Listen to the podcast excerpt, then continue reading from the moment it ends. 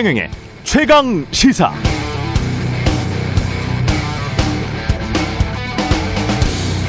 정부 부채가 이렇게 많이 늘어났다. 공공기관까지 합하면 천문학적 규모다. 가계 부채도 시한 폭탄이다. 국가 부채는 결국 모두 국민 부담으로 돌아올 것이다. 아니다. 문제 없다. 우리나라 재정이 바닥난 것처럼 이야기하는데 전혀 그렇지 않다. 우리는 GDP 대비 재정 적자 비율이 다른 나라에 비해 훨씬 낮다. 당분간은 확장적 재정 정책을 할 수밖에 없다. 요즘 늘 듣는 이야기죠. 그런데 사실 제가 방금 들려드린 여야의 논쟁은 2010년 2월, 어, 2010년 2월에 있었던 국회 대정부 질문과 정부 답변을 바탕으로 한 것입니다. 2010년 2월 그때 여당은 한나라당, 야당은 민주당이었고 2021년 2월 지금은 여당은 민주당, 야당은 국민의힘입니다. 그러니까 지금 민주당이 하는 말을 복붙, 복사해서 붙여놓으면 2010년 당시 집권 여당 한나라당의 이야기가 되고 지금 국민의힘이 하는 말을 복붙하면 2010년 민주당이 주장했던 논리가 됩니다. 이건 고장난 추금기도 아니고 뭐 하는 건가요? 10년 넘게 경제가 좀 위험하다, 위기다 라고 하면 왜 여야는 똑같은 소리를 역할만 바꿔가며 반복적으로 하고 있는 건지 모르겠습니다. 정치 좀 창의적으로, 대국적으로 합시다. 유권자들에게 표를 얻기 위해서 서로 경쟁하더라도 그 경쟁을 통해서 우리는 앞으로 좀 나가야 하는 것 아닐까요? 좀 지겹습니다. 네. 안녕하십니까. 세상에 이익이 되는 방송 최경령의 최강 시사 출발합니다. 저는 KBS 최경령 기자입니다.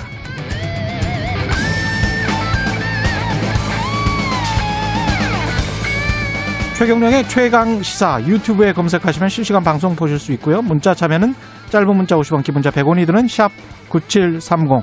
무료인 콩 어플에도 의견 보내주시기 바랍니다. 이사 대책을 통해서 정부가 예고했던 공공주도 신규 택지 물량이 어제 발표됐습니다. 경기 광명, 시흥과 부산, 광주 등 세 곳에 모두 10만 1000채 공급할 수 있는 규모라고 하는데요. 자세한 내용 또 부동산 안정화에 어떤 기여를 할지 오늘 1부에서 국토부 윤성원 제1차관 만나보고요. 2부에서는 막판 경선 레이스 남은 변수 뭔지 야권 단일화 후보 경선 룰 어떻게 될 것인지 국민의힘 나경원 서울시장 예비 후보 연결합니다.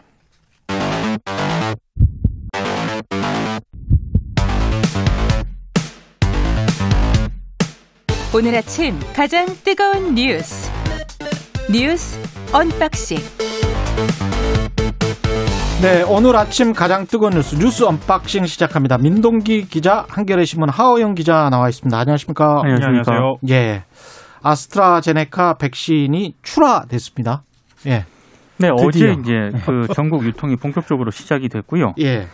어, 앞으로 5일 동안 78만 5천 명분이 이제 전국 요양병원이나 보건소 등에 공급이 될 예정입니다. 앞으로 5일 동안 그렇습니다. 공급이 된다는 거는 바로 접종이 된다 이 말인가요? 그렇죠. 예. 아, 그래요? 이제 예. 26일부터 3월까지 예. 요양병원 등의 입원 및 종사자 가운데 접종에 음. 동의한 사람 있지 않습니까? 예. 65세 미만 28만 한 9천 명 정도 되는데요. 예. 이들에게 이제 접종이 시작이 되고요. 음. 아, 이번 백신 물량은 3월까지 1차 접종이 완료가 되고 1차 접종 이후에 8 내지 12주 정도 뒤에 4, 음. 5월쯤 될 것으로 보이는데 예. 2차 접종이 진행이 될 예정입니다. 아, 그렇군요. 네. 이게 사실은 미국 같은 경우는 이 병참이 어떻게 돼 있는지 모르겠지만 워낙 지방자치가 발달해서 역으로 네. 공급을 했는데 재고로 쌓아만 놓고 음. 접종을 뭐 일주일 동안 못했다. 뭐 이런 뉴스들이 많이 나왔거든요. 그러다가 뭐 폐기된다라는 이야기도 나오고요. 그렇죠. 예, 예. 우리는 바로 공급해서 그렇죠. 바로 접종할 수 있는지 그게 저는 가장 우려가 되네요. 그러면 물류 시스템과 그 여러 가지 그 방역 시스템이 한꺼번에 평가받는 계기가 또 될 수도 있을 것 같고요. 이것에 대해서는 방역 당국에서는 자신감을 보이고 있는 것으로 좀 알려져 있습니다. 우리 아무래도 다른 나라랑 좀 다른 게 우리가 공중보건소랄지 이런 게좀 네. 잘돼 있잖아요. 그렇죠. 예. 그런 게 좀 유리하기는 할 것 같습니다. 네. 특히 이 예. 마스크에서도 어, 뭐 드러났지만요 시민의식이 굉장히 높은 편이 특히나 방역과 관련해서 음. 그렇죠. 높은 편이기 때문에요 예. 적극적으로 아마 어, 임할 것으로 보이고요 특히나 두번 접종 접종이 두 번이다라는 것도 아마 다들 명심하셔야 할 것 같습니다. 접종이 두 번인데 그 기간이 그래도 한 4주에서 6주 정도 좀 길어야 되는 거죠. 그렇죠. 길어야 훨씬 더 효과가 있다 이렇게 지금 이야기는 계속되고 네, 있습니다. 그- 그런 보도들이 나오고 있습니다. 그 예. 조언은 예. 예방접종 전문위원회에서 음. 그렇게 조언을 했기 때문에 음. 1차 접종이 완료가 되면 최소한 8주에서 12주 정도 기간을 가진 다음에 8주에서 12주. 예. 네. 음. 그러니까 4, 5월쯤에 2차 접종이 시작이 될 것 같습니다. 그러면 아까 78만 명 분이면 그 78만 명이 5일 동안 맞는다고 하더라도 네. 그러면 3월 초까지 완료가 됐어요. 그러면 8월이면 한 2개월, 3개월이면 그 사람들은 한 6월 정도? 그렇죠. 그렇죠. 6월 정도 되면 78만 명이 완성이 되는 것이고 그렇습니다. 그러면 그 사람들이 항체가 형성이 되는 거는 아마도 뭐 한 7, 8월 정도 라고 봐야 되겠습니다. 항체가 언제 형성이 되는지는 그러니까 제가 전문가가 그렇죠. 아니라 예, 그러니까 그것도 예. 뭐 이제 시기가 다 명확치가 않아서 그렇죠. 하여간 가을 정도는 돼야 예, 11월 여간으로 지금 알려져 있긴 합니다. 예. 아. 그죠? 예. 그러네. 이게 지금 빨리 맞아야 되는 거네. 그렇습니다. 예. 1차를 하여, 하여간 굉장히 빨리 맞아야 되는 거군요. 이 다음 주에 시행될 거리두기 조정안은 내일 또 발표를 하는 거죠. 예, 뭐 다들 관심이 많으실 것 같아요. 특히나 예. 이렇게 3월 첫 주 등교와 관련돼서 관심이 많으실 텐데요. 예. 현행 거리두기 단계는 지금 수도권 2단계고요. 비수도권은 1.5단계이죠. 예. 유치원생과 이- 어, 초등 1, 2학년 그리고 특수학교 학급 고교 3학년 학생은 매일 등교하고요. 그 나머지 학년은 밀집도를 따져서 그러니까 전교생 대비 등교 가능한 인원을 따져서 등교하는 것으로 그렇게 어, 알려 어, 발표를 했습니다. 아, 예. 오늘 발표합니다. 예. 이렇게 되면 근데 또 이제 등교를 하게 되면 또 이제 확산이 될까 또 우려가 되기는 하는데. 그게 좀 우려가 되긴 하는데요. 예. 근데 또 일부 전문가들은 학교에서 음. 뭐 감염자가 그렇게 대량으로 발생하거나 이런 그 경우가 없기 때문에 음. 또 크게 우려는 하지 않아도 된다. 뭐 이런 얘기를 하시는 분들도 있습니다. 학교에서는 대량으로 발생이 안 됐었나요 지금까지? 예, 지금까지 공식적으로는 그 학교에서 집단 감염은 음, 확실히 나오지는 않은 것으로 아, 보이고요. 왜 예. 그럴까요? 어, 아마 학부모들은 다 경험을 해- 하셨을 텐데요. 음. 어른들보다 마스크 쓰는 것과 거리두기를 어, 학생들이 더 잘합니다. 아, 특히 그래요? 초등학교 저는 유치원생 자녀를 두고 있는데요. 철저하구나. 아주 철저합니다. 예. 아이들이 진짜 말을 잘 듣네요. 어떤 때 좀 안타깝기도 한데요. 보육시설에서 아. 잠을 잘 때도 마스크를 씁니다. 진짜요? 진짜요? 잠을 잘 때도. 예. 어. 이야, 그 마스크. 어른들이 좀 배워야 합니다. 예, 그. 그래야 예. 되네. 예. 그래야 되네. 예. 그 검찰 개혁 이야기 해볼까요? 예. 아, 백신 1호 검찰 개혁 이야기 하기 전에 이거 이거 계속 관심을 가져야 되냐 이런 생각도 있- 있긴 합니다만은 누가 맞습니까?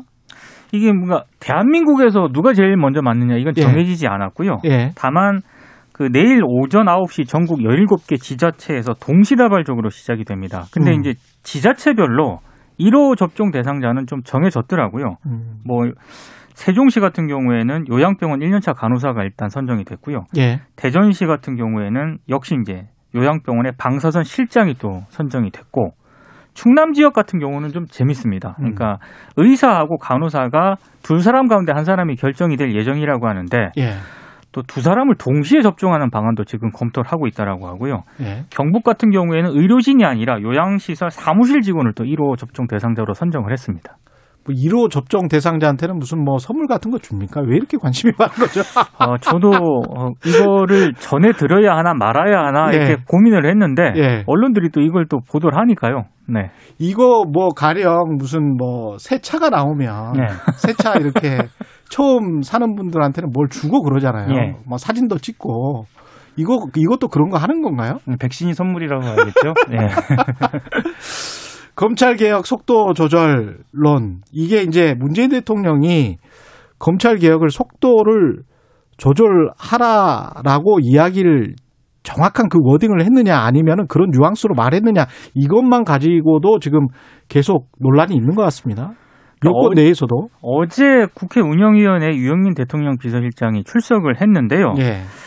아, 일단 수사청 신설을 둘러싼 여권 내 논란과 관련해서 이렇게 얘기를 했습니다. 문재인 대통령이 속도 조절을 당부했다. 예. 아, 속도 조절로는 대통령이 박광계 법무부 장관에게 임명장을 주면서 당부할 때 나온 이야기다 이렇게 얘기를 했거든요. 음. 근데 굉장히 어제 이례적인 상황이 펼쳐졌는데 예. 김태년 민주당 원내대표가 국회 운영위원장입니다. 음. 그러니까 대통령이 속도 조절하라고 말하지는 않았던 것 아니냐라고 태클을 걸었고요. 그러니까 유영민 실장이 고면전에서 예 예. 그런 뜻이었다라고 답변을 합니다. 그러니까 다시 김태년 민주당 원내대표가 내가 들은 바가 있는데 음. 비서실장이 그렇게 말하면 대통령이 그런 말을 하신 것으로 굳어진다 이렇게 지적을 했거든요. 그러니까 유영민 실장이 음. 정확한 표현을 확인해 보겠다 이렇게 얘기를 했는데 회의 막바지에 음. 속도 조절이라는 표현은 없었다라고 최종 확인을 했습니다.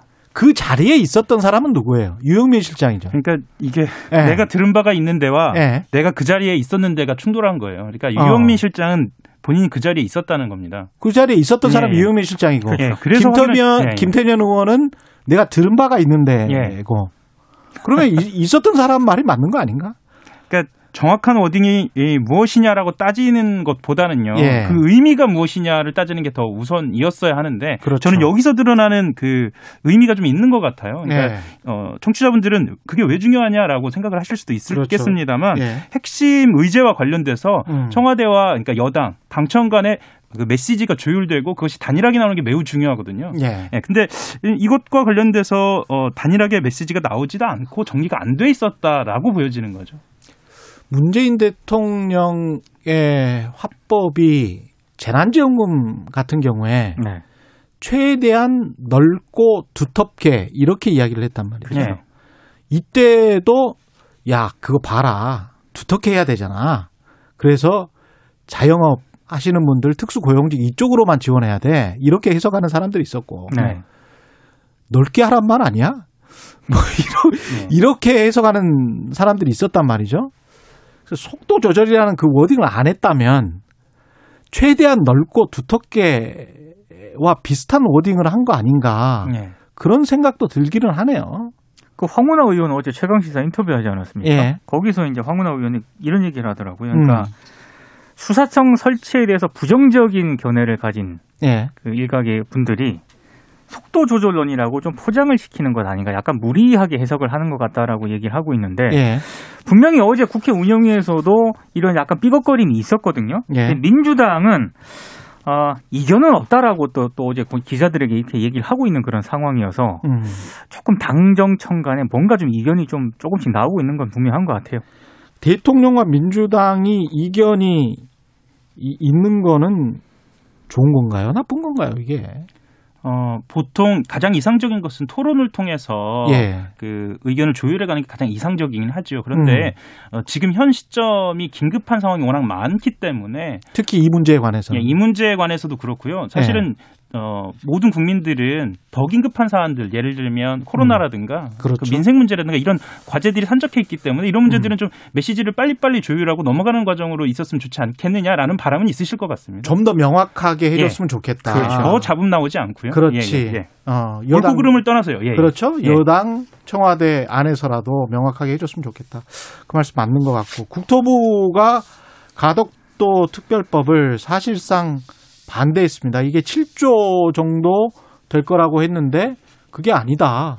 훨씬 더 많이 든다. 한 4배 정도 든다. 뭐 이런 이야기잖아요. 그러니까 부산시가 가덕도 신공항 사업비로 7조 5천억 정도를 계산을 했거든요. 예. 근데 국토부가 뭐 접근 교통망 확충 이게 여러 가지를 좀 비용 등을 고려하면 음, 이게 사업비가 모두 28조 6천억에 이른다라고 추정을 했고요. 28조? 네. 예. 그러니까 이 가덕도 신공항의 신속 건설을 위한 특별법에 찬성을 하는 것은 공무원으로서 직무유기에 해당한다 이런 입장을 밝힌 것으로 지금 확인이 됐습니다. 이런 음. 내용을 담은 보고서를 이달 초 국회 국토위에 제출했다라고 하는 건데요. 우리가 가만히 있으면 이거는 직무유기다. 그렇습니다. 그 정도로 이 사업은 말이 안 된다. 그러니까 국토부가 이런 보고서를 국회 국토위원회에 제출한 것으로 일단 확인이 돼서 예. 조금 논란이 좀 제기가 되고 있습니다.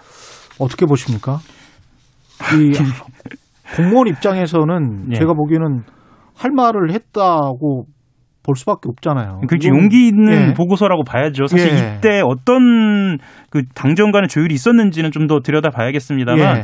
이건 나름의 어떤 어 뭐랄까요 용기를 갖고 어, 그렇죠. 낸 것으로 봐야죠. 왜냐하면 이게 가덕도 신공항 같은 경우에는 이번 선거에서 어, 이것이 하나의 모멘텀으로 작용할 것이다라는 걸 모두가 알고 있었거든요. 그렇죠. 근데 국토부 입장에서는 어, 그런 것들을 고려하지 않겠다라고 보여지는 그런 음. 보고서기 때문에요.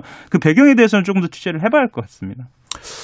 그렇긴 한데 근데 이게 에타 면제와 관련해서도 그렇고 좀 무리하긴 한 것 같아요. 제가 보기에는 이게 다른- 월성 원전 1호기 있지 예. 않습니까?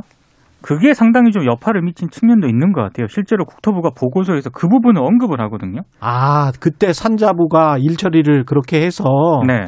끌려다녀서 이렇게 검찰의 기소까지 당할 그런 지금 상황이 됐으니 우리도 할 말은 해야 되겠다 이런 거군요. 예비 타당성 조사까지 면제를 하는 특별법이잖아요. 음. 예. 근데 이런 특별법을 경제성, 안정성 등의 문제가 있는데도 불구하고 이걸 밀어붙이게 되면 음. 결국에는 월성 원전 1호기 사건과 같은 그 비슷한 문제가 발생할 수 있다는 게 그 국토부의 보고서의 내용 가운데 포함이 되어 있습니다. 예.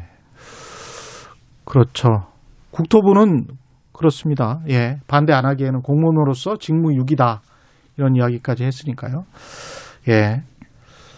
지금 거리두기 조정안 26일 발표될 예정이고 아까 발표를 했다 발표한다라고 했습니까? 아니면 내일 내일 26일 6일 날 발표 예정이라고 했- 예정입니다. 한 거죠? 예. 아, 예. 제가 그 했다라고 했다가 수정을 했는데요. 예. 오늘이라고 이야기를 했습니다. 날짜가 차고가 그렇죠. 있었습니다. 죄송합니다. 아까 예. 오늘 예. 발표를 했다라고 말씀을 하셔 가지고 예, 26일 내일 발표될 예정이다. 예, 그 말씀은 정정해 드립니다. 네, 뉴스 언박싱 민동기 기자 한겨레 하어영 기자였습니다. 고맙습니다. 감사합니다. 예.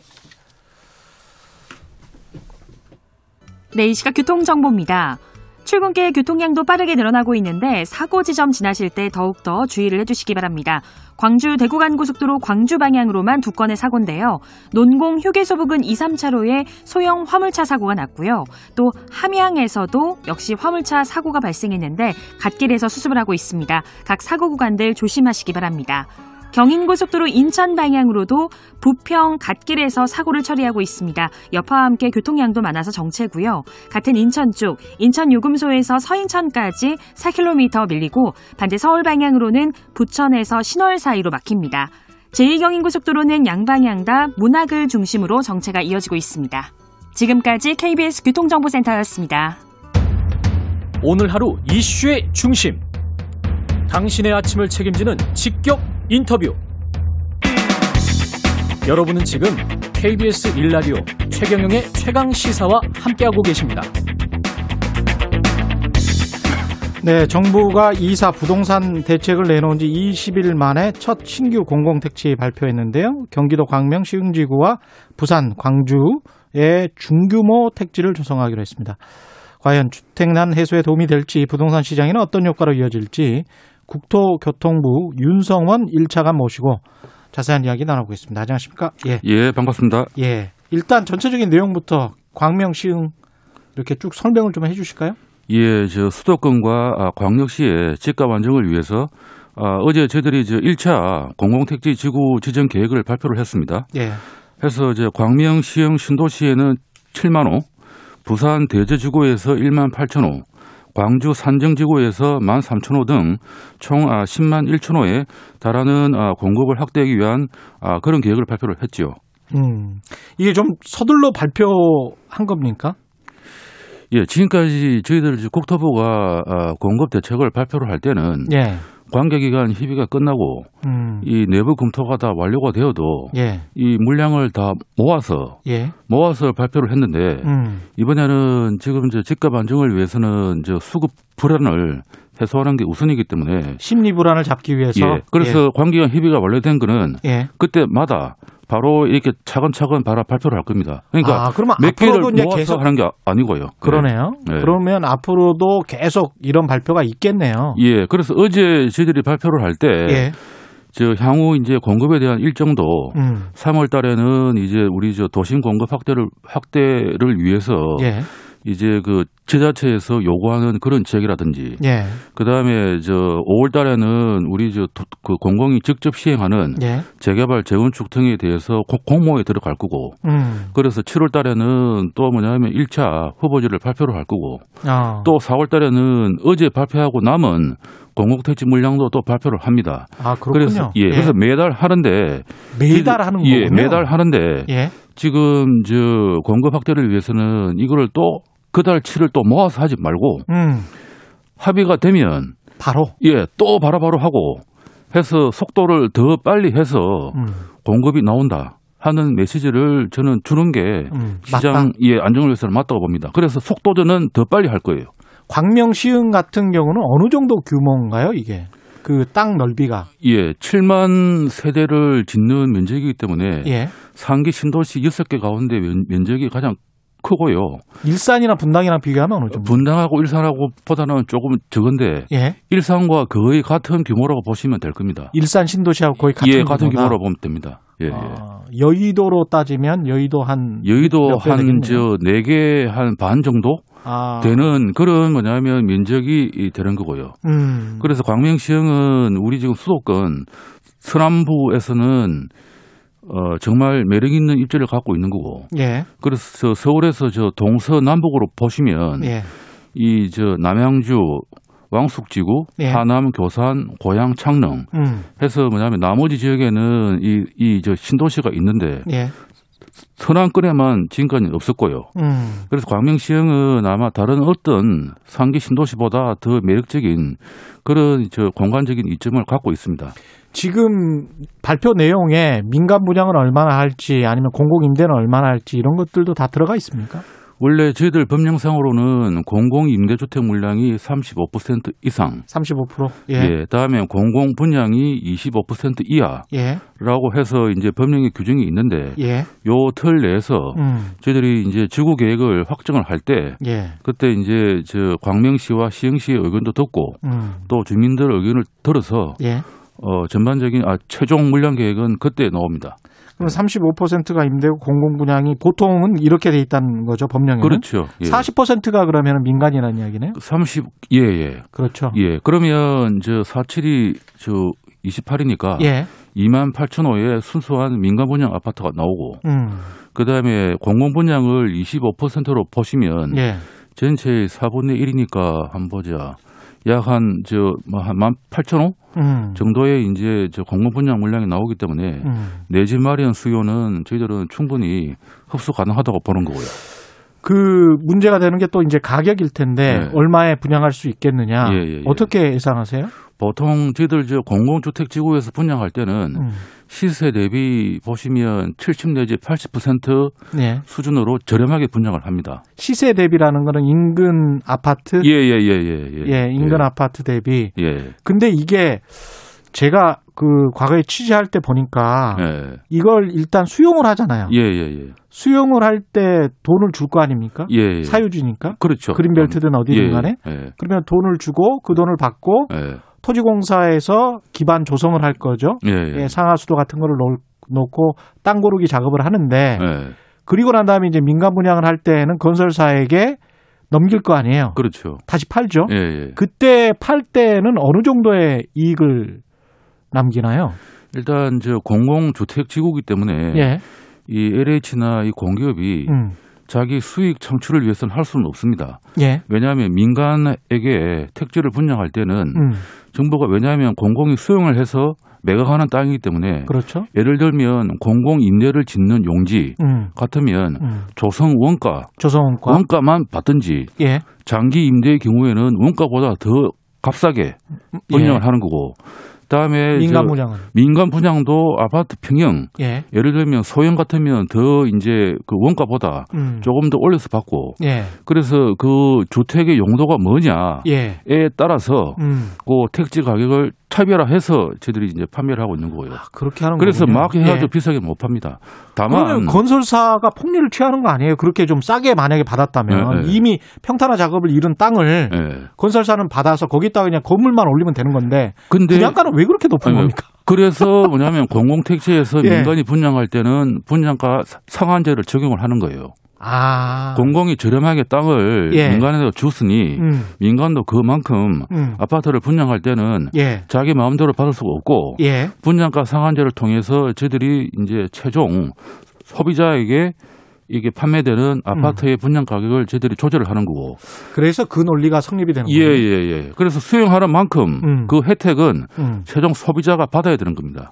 근데 재건축 재개발을 광명 같은 경우에 저도 가보면 예, 예, 예. 거기 재건축 재- 재개발하는 그 아파트들 많거든요. 예, 맞습니다. 근데 그 주민들 같은 경우는 바로 옆에 신도시가 생기면 본인들 집값이 오히려 이제 본인들은 새 아파트면 이제 본인들 집값만 올라야 되는데 예, 옆에 그런 말씀하시는 대로 분양가가 좀 싼 아파트가 등장을 하면 예. 본인들 아파트 가격이 떨어지지 않을까 걱정해서 반대하는 분들도 있을 것 같습니다. 그래서 이제 그런 부분이 예. 자연스러운 이제 심리 같은데 음, 지금 이제 광명 시형 쪽에서는 재개발 사업이 11곳, 예, 재건축이 4곳 음, 해서 15곳에 지금 이제 정비 사업이 진행이 되고 있고 예, 그런데 이 사업들이 내년 되면 다 끝납니다. 예, 이미 분양 들어가서 다 이제 매각이 되고 끝나는데 음, 광명시형은 어제 저희들이 발표한 것처럼 분양 들어가는 게 2025년에 들어갑니다. 음, 그래서 민간 사업들은 어느 정도 다 정리가 되고 예. 난 다음에 최종 분양 들어가는 거는 왜냐하면 이게 면적이 워낙 넓기 때문에 아 민간 사업은 어느 정도 정리가 된다. 예, 그 다음에 저희들이 분양하기 때문에 음, 지금 현재 시행하고 있는 사업에 대한 가격에 대한 영향은 음. 저희들은 그렇게 크지 않다라고 보는 거고요. 2025년에 입주가 된다는 아니 거예요. 분양이 분양? 들어갑니다. 그건 2025년에 분양이 된다. 분양이고 사전 청약은 2023년에 들어갈 거고. 사전 청약은 2023년에 들어간다. 예, 예, 예, 예. 그러면 그것도 역시 이제 시장 심리 안정을 위해서 일단 뭐 사전 청약을 해 놓으면 다른 뭐 주거 걱정을 할 필요가 없으니까 그렇죠. 그런 의미인 거죠. 예, 예. 예. 근데 이제 토지 보상금 이야기를 예, 예, 안할 수가. 없는데 예, 예. 거기에 계시는 분들 입장에서 봤을 때는 토지의 공시가도 계속 올랐을 것이고 그렇죠. 그동안에 이제 개발을 못 해서 본인들이 재산상의 손해를 봤다 이렇게 이제 느끼고 계실 거란 말이죠. 예, 특히 예. 그린벨트 지역은. 예. 그래서 어떻게든 많이 받아야 되겠다. 정부 입장에서는 아, 아마도 이제 국민 세금으로 보상을 하는 것이니 적정한 수준에서 할 수밖에 없다. 뭐 이런 예, 입장일 예, 것 같은데 예, 예. 이것 때문에 한- 늘 이제 좀 마찰이 있잖아요. 그래서 지금까지 음. 우리 저 공공택지 지구 지금 하는데 보상가에 대해서는 지금까지 큰 논란은 없었고요. 그래요? 그런데 최근 흐름은 음. 현금으로 받는 거를 별로 안 좋아합니다. 아, 땅 현금으로 안 받습니까? 땅을 네. 땅으로 원하거든요. 차라리 아파트나 땅으로 줘라. 예, 그래서 대토 보상이라고 아. 현금 대신 땅으로 받아서 음. 그러면 토지 소유자들 몇 분이 모이면 예. 자기들이 이제 그 대가로 받은 땅에다가 음. 상가 예. 아니면 근린생활 시설 음. 아니면 연립 음. 이런 걸 지으면 자체 분양해 버리면 더 많은 수익이 오기 때문에 아. 그래서 지금 저 저희들 저 상기 신도시는 예. 대토 보상이 큰 흐름이어서 토지 구획이 된 대토로 준다는 예, 거죠. 예, 예, 예. 그래서 저 고 지구 내에서 음. 아니면 지구 밖에 LH가 또 개발하고 있는 다른 땅이라든지 예. 원하는 그런 입지에 토지를 저희들이 이제 대신 주는 겁니다. 아. 예. 그러면 돈이 많이 풀려서 또 그 돈이 강남의 아파트나 다른 곳으로 가서 투기 수요가 되는 거 아니냐 이런 걱정은 조금 덜 수가 있겠습니다. 그래서 어떤 예. 지역은 토지 소유자들의 그 70%가 예. 현금보다는 땅으로 원하시고 음. 제가 봐도 그게 자연스럽고 맞다고 봅니다. 예. 이게 사실은 뭐 한 3, 40년 전부터 박정희 정부 때부터 이런 대토로 보상해 주는 거는 있었던 것 같은데요. 제 예, 기억에. 예, 예. 그렇죠? 예. 다른 신도시들 아마 발표를 할 것이다라고 말씀을 예, 하셨습니다. 예. 왜냐하면 이사 대책 때 한 85만 개를 공급하겠다라고 말씀을 예, 예, 했잖아요. 예. 그 지금 이렇게 보면 남양주 왕숙이랄지 쭉 이야기를 하셨는데 강남 쪽 없습니까? 지금 저희들 저 상기 신도시가 예. 그 서울 경계에서 음. 평균 거리가 1.3km예요. 평균 거리가 1.3km. 예, 예, 예. 그래서 일기 분당이나 일산이 서울에서 4.4km고 예. 김포 같은 이기 신도시가 서울에서 10.3km고 서울 완전히 이제 경계라는 게 끝이죠, 끝. 예, 예. 그래서 서울에서 본다면 그래서 이번에 상기 신도시는 1.3km고 음. 광명시흥은 바로 구- 구로구에 붙어 있습니다. 음. 예. 그래서 이쪽에다가 저희들이 저 광역교통망을 예. 무려 6개 철도망과 연계되는 음. 그 광역철도망을 깔 거기 때문에 예. 그거를 본다면 저는 저 강남이나 예. 아니면 저 이쪽 수요는 다 흡수 가능하다고 보는 거고 음. 또그 외에 저희들 저 수도권 30만 호 공급 계획 예. 따라서 강남 바로 아래에 있는 음. 과천이나 예. 하남이나 음. 그쪽 지역에 대해서는 저희들이 이미 공급 대책을 발표를 했기 때문에 예. 그 물량이 이제 분양이 되고 이제 착공에 들어가면 음. 강남에 있는 수요는 충, 충분히 흡수 가능하다고 보는 거고요. 그럴까요? 근데 그 서초구 같은 경우에 그린벨트가 굉장히 많고 네. 그쪽은 왜 공급을 안 하느냐? 아까 똑같은 논란입니다. 그러니까 그쪽도 재개발 재건축이 많기 때문에 특히 이제 재건축이 많겠죠. 네. 그쪽은 다 아파트니까. 근데 그쪽은 그렇게 이제 따로 민간에서 계속 하는 바람에 아파트 가격이 계속 높은데 이런 지구처럼 신도시를 그렇게 바로 옆에 만들어 버리면 네. 강남 인접해서 네. 만들어 버리면 강마, 강남의 아파트 가격이 좀 잡히지 않을까 예, 예, 예. 그런 주장이 계속 늘 있어 왔거든요. 그래서 이제 서초구 쪽에 그린벨트가 굉장히 많으니까 송파구 쪽도 굉장히 많, 많죠. 그렇죠. 예. 그래서 왜 그쪽을 개발을 안 하는 건지 그린벨트를 풀 거면 아예 강남이나 송파 쪽으로 풀어 풀어서 그쪽 집값을 잡는 게 낫지 않나? 이렇게 이제 주장하시는 분들도 있습니다. 예, 맞습니다. 예. 저희들 뭐 작년에도 음. 작년에 저희들 저84 대책 음. 마련할 때 예. 서울 강남 지역에 있는 그린벨트를 풀자 예. 하는 그런 이제 의견도 다양하게 나와서 예. 이 정치권 또 정부 내에서도 여러 가지 논란이 됐었고 예. 그때 이제 저 미래를 위해서 음. 서울 지역 내에서는 남겨놓는 땅도 필요하다 예. 이러한 이제 합의 아래 음. 저희들이 이제 논란을 다 정리를 했기 때문에 예. 그래서 저 서울 지역에 대해서는 저희들이 추, 추가적으로 예. 그린벨트를 해제하고 해서 할 만한 계획은 아직까지는 없습니다. 아직까지는 없다. 예, 예, 예, 예. 예. 그, 그 말씀을 좀 듣고 싶었어요. 있는지 없는지. 청취자 0005님, 아, 광명시흥 통과하는 고속도로 지금은, 지금도 논란입니다. 해결 방법은 있는 건가요? 이렇게 말씀하셨네요. 예, 그래서 저희들 저그 광명시흥 지구에는 도로망도 다 예. 이 저 정비를 할 텐데 예. 그 저 도로도 다 확장을 할 거고. 근데 문제는 광명시흥이 이 저 서울과 인접한 워낙 저 입지적 매력도가 뛰어나기 때문에 예. 그 조금 전에 제가 말씀드린 것처럼 음. 지하철 1호선, 2호선, 7호선, 그다음에 신안산선, 제2경인선, GTX-B 음. 해서 무려 뭐냐면 여섯 개 철도망이 이 지구에 붙습니다. 예. 그걸 저희들이 뭐냐면 환승이 가능하도록 이 저 그 총괄적인 광역교통 그 망을 정비를 할 계획이기 때문에 교통 대책이 예, 있다. 그래서 지금은 음. 도로에 집중된 음. 교통 수요가 이 저 철도망이 완비가 되면 예. 철도로 이제 분산이 될 거고 예. 그래서 철도 중심에 저희들이 이제 교통망을 구축을 할 거다 하는 말씀을 제가 드리고 싶네요. 예. 그리고 이건 약간 다른 주제인데 최근에 네. 부동산 시장에서 신고가로 계약을 체결한 다음에 아파트 가격을 신고가로 체결을 했어요. 근데 미리 짜고 그런 것 같은데 그걸 신고가로 체결한 다음에 가격을 끌어올리고 그 다음에 이제 계약을 해제해 예, 버리고 예, 예, 예. 이런 맞습니다. 어떤 이거는 일종의 이제 투기 행위인 거죠. 가격 담합행위라고 봐야 됩니까? 예, 그래서 예. 그저 요새 최근에 그 하도 논란이 되어서 예. 저희 국토부에 저 부동산 거래 전산망이라고 있습니다. 예. 그래서 작년 2월부터 저희들이 이제 그 매매 계약을 해제를 해버리면 음. 작년 2월부터는 해제된 계약도 신고하도록 그렇게 법을 고쳤고요. 예. 그래서 작년 2월부터 지금까지 음. 해제된 거를 저희들이 돌려봤더만 음. 해제된 게 이제 3만 9천 건인데 3만 9천 건이라고요? 예, 3만 9천 건이에요. 예. 그 가운데 이제 그 계약서를 오기 음. 그러니까 실수로 해서 한 경우 예. 그런 게 보면 1만 7천 건이고 예. 빼버리면 음. 계약 맺어놓고 그냥 뒤에 가서 해제버린 게 2만 2천 건이 나옵니다. 예. 근데 2만 2천 건 가운데 신고가를 갱신했던 계약 음. 그거를 해제했던 게 약 한 3천 한 700건이 나오는데 예. 서울과 이렇게 지역별로 본다면 음. 서울은 뭐냐면 해제한 계약의 예. 무려 37%가 한 10초밖에 안 남았어. 예, 37%가 뭐냐면 신고가를 계약을 했다가 해제한 거예요. 음, 그렇군요.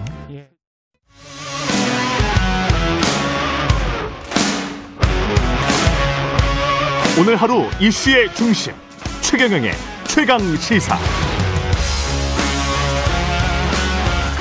네, 국민의힘 서울시장 예비 후보들 경선 막바지로 치닫고 있습니다. 예비 후보 간 경쟁이 뜨거워지면서 최종 경선 앞두고 후보 간 합종 연행이 진행되고 있는 것 아니냐. 또 다른 내부 단일화 추진되고 있는 건 아닌지 여러 관측들이 나오고 있는 상황입니다.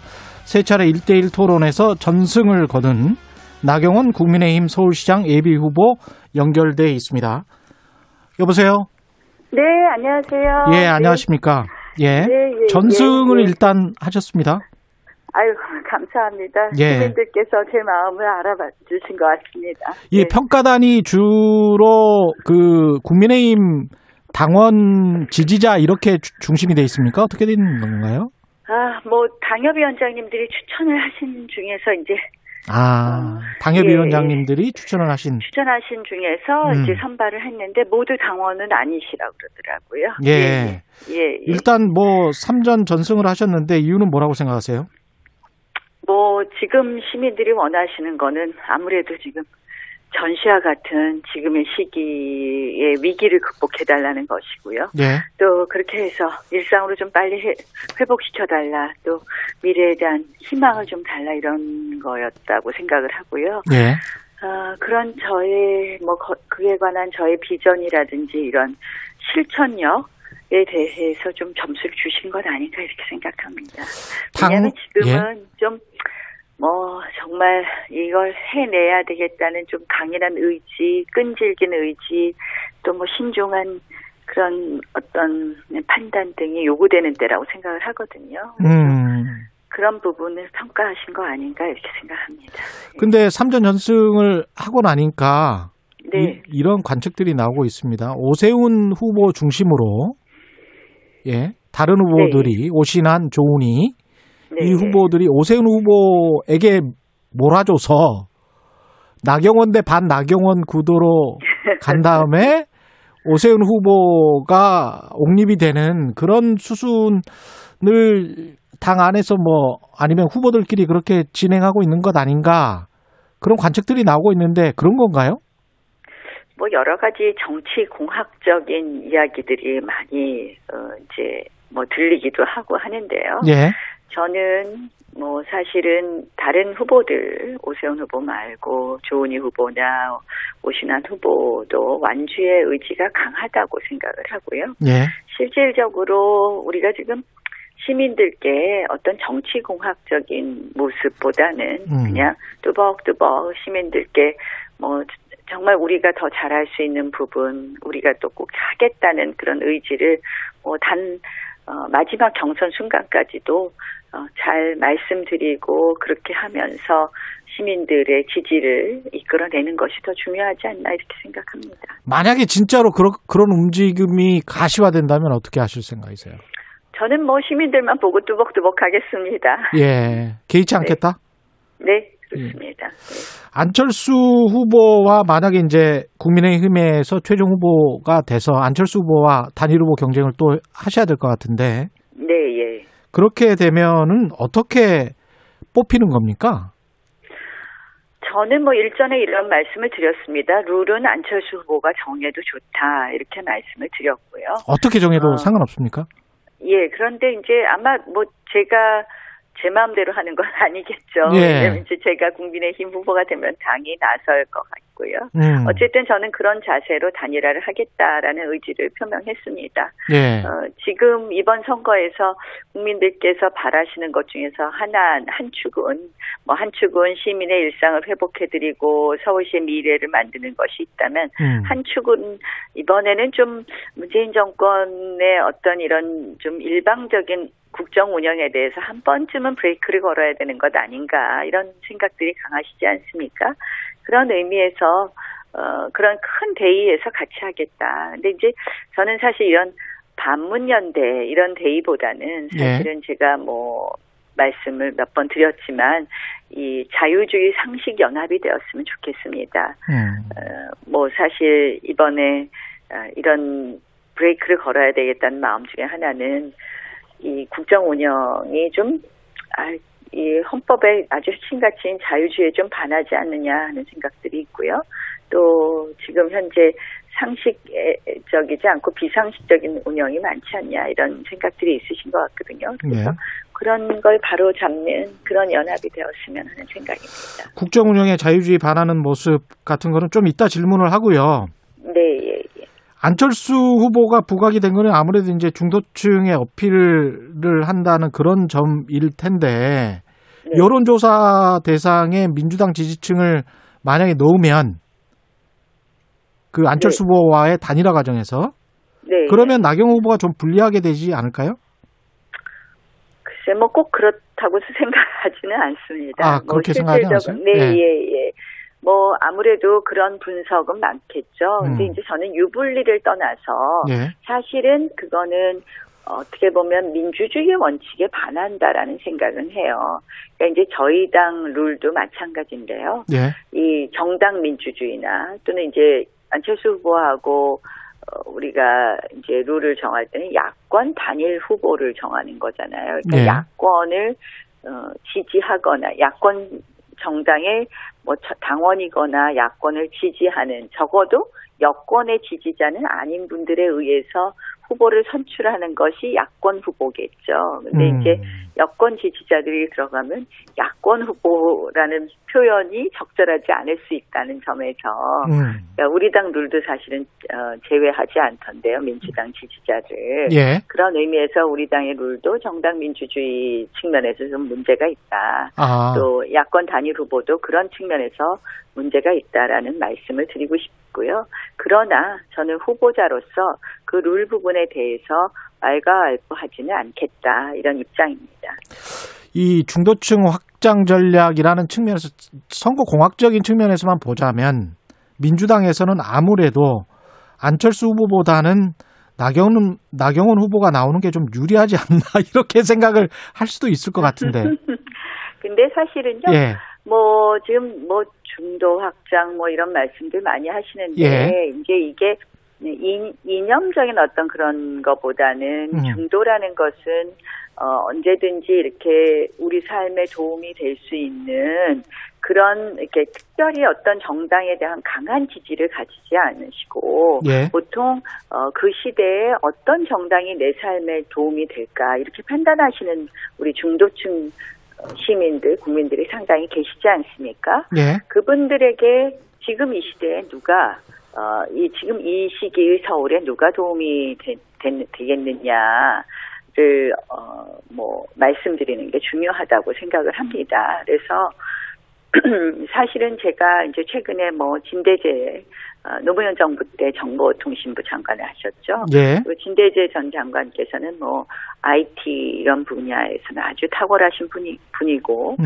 앞으로 이 서울이 지금 시대전환 시대 때 디지털 시대, 뭐 4차 산업혁명 시대를 준비해야 되는 미래를 아주 준비해야 되 는 가장 중요한 시기인데 진대재 전 장관님을 제가 어, 이번에 캠프에 고문으로 그 전문가 고문으로 모셨습니다. 예. 또뭐 어제는 이수정 어, 교수님 우리 음. 범죄 심리학자로 유명하시죠. 이렇게 모셨습니다.